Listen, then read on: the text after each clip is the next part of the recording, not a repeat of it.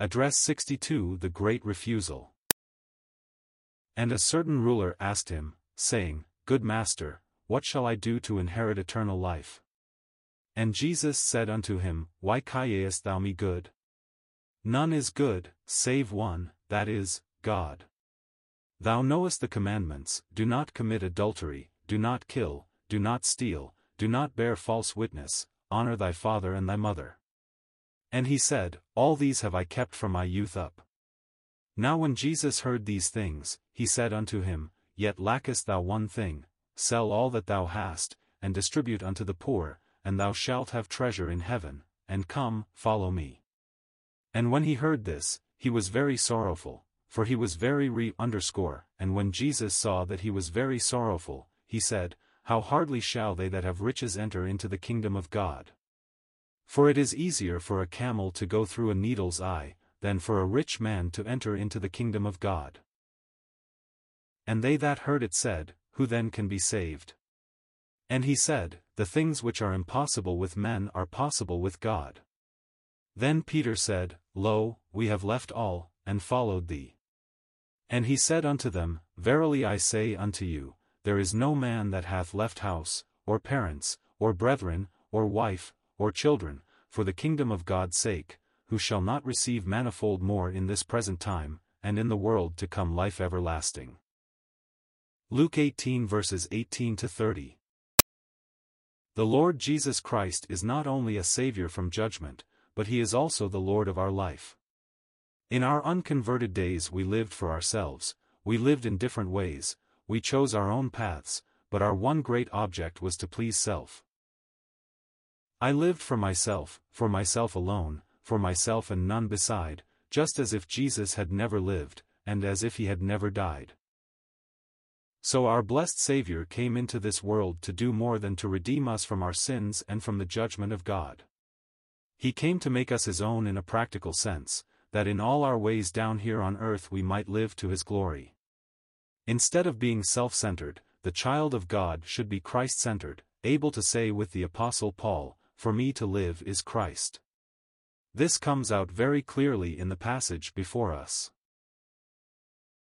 First we have the story of the rich young ruler, and a certain ruler asked him, saying, Good master, what shall I do to inherit eternal life?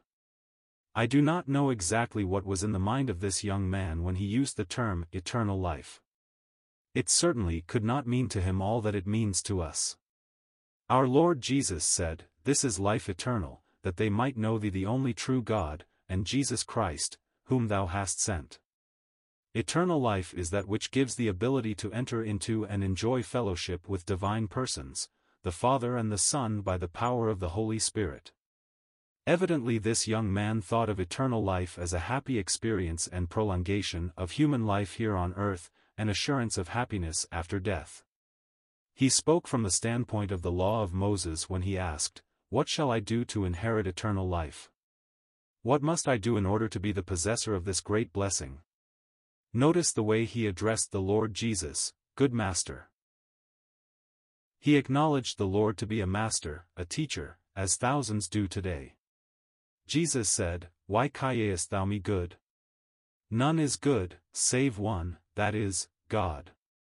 Was he saying, I am not God, and therefore you should not address me as good master? No, the Lord was testing this young ruler. No one is intrinsically good but God, and God was manifest in Christ. The question was, did this young man recognize Jesus as such? He did not.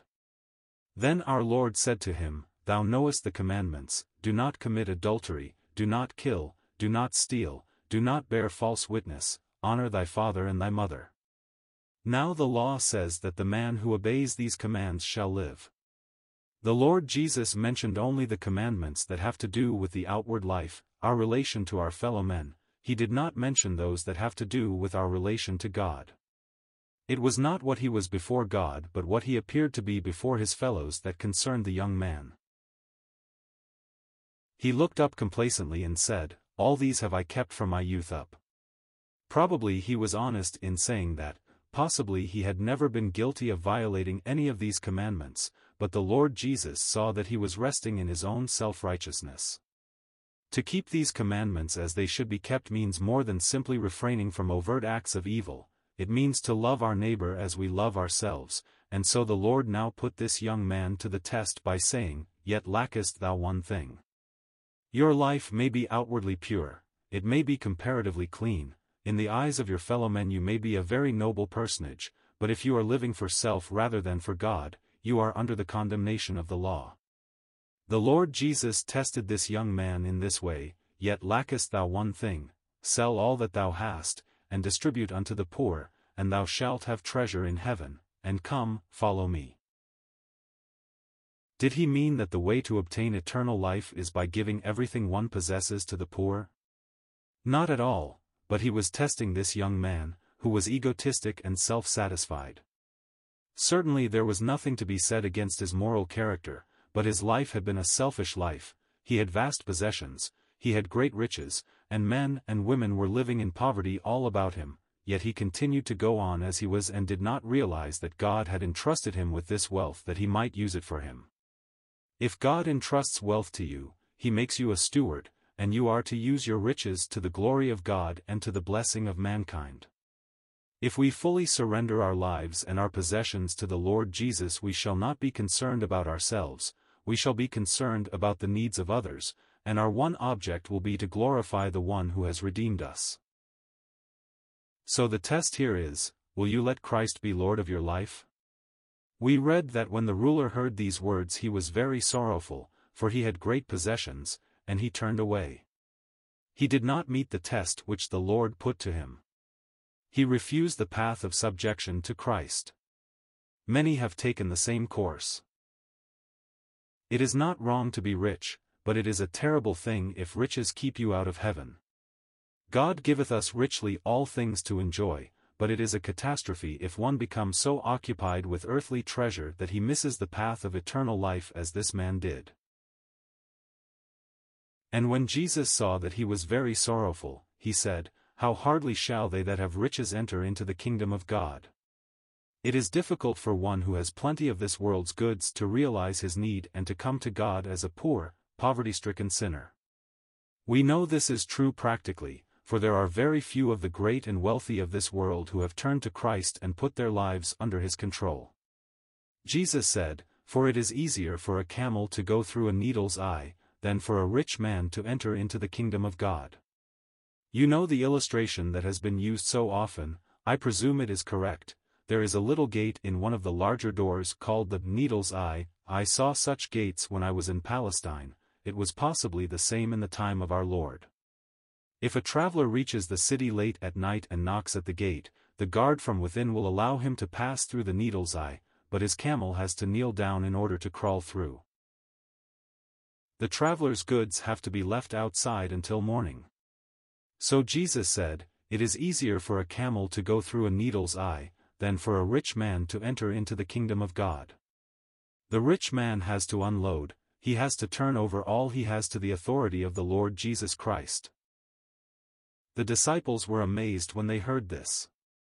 They thought, as many think today, that it is poverty that keeps people out of the kingdom of God. If we could only do away with poverty, if we could eliminate the slums of our cities, then we could get people to turn to Christ. But it does not work that way. We read of the poor of this world who are rich in faith. Riches often prove a real hindrance to the salvation of the soul. The disciples asked, "Who then can be saved?" And our Lord replied, "The things which are impossible with men are possible with God." It is not impossible for the rich to be saved. It is possible for the wealthy to know Christ if they are willing to repent and trust him and own him as Lord, which will mean a complete revolution in the way they have lived. Thank God there are those among the rich who have put their whole lives and riches in subjection to Christ. We have recently lost a man of God of our own city to whom the Lord entrusted ability and riches. He turned all he had over to the Lord. I refer to that merchant prince, Mr. Henry P. Crowell. And there are other men like him, men whom the Lord can entrust with great wealth because they use it not for themselves but to the glory of God. On the other hand, because we are poor, we must not think that poverty is a title to heaven. Nothing of the kind. The poor and the rich meet together, they all need to be saved in the same way, for all have sinned, and come short of the glory of God. Speaking for the apostles, Peter said, "Lo, we have left all, and followed thee." There was not very much to leave. If I remember correctly, it was a boat and a broken net that Peter left behind, but it meant a lot to him, that fishing business in Capernaum. Jesus said, "Verily, I say unto you, there is no man that hath left house, or parents, or brethren, or wife, or children, for the kingdom of God's sake, who shall not receive manifold more in this present time, and in the world to come life everlasting." Make Christ the Lord of your life, trust Him as your Savior, yield your all to Him, and you will eventually receive more than you have ever left. God will see that it is made up to you in an abundant measure, for He tells us that He gives an hundredfold to all who yield themselves to Him, and 100-fold is 10,000%. Most of us are satisfied, in these days, if we can get 3 or 4% on our investments. Yet we shrink from making an investment that would yield us 10,000%. We are afraid to submit our lives into the hands of the Lord, but He never fails those who submit to Him. And when we come to the end of the way, how we shall praise Him that we ever heard His voice calling us to trust Him and to acknowledge His authority over our lives. We have eternal life now through faith, but when we reach the heavenly city we shall enter into everlasting life in all its glory. There will be no one in that day who will look back and say, "I wish I had been more self-centered, I wish I had not been so devoted, I wish I had not yielded so much to Jesus Christ." There will be no one who will speak like that in the coming day, but there will be many of us who will say, "I wish I had been more unselfish, I wish I had been more devoted, I wish I had yielded myself more definitely to the Lord Jesus Christ." God grant that every one of us may surrender our lives to Him and acknowledge Him in all our ways, that we may walk as He would have us walk as we go through this scene.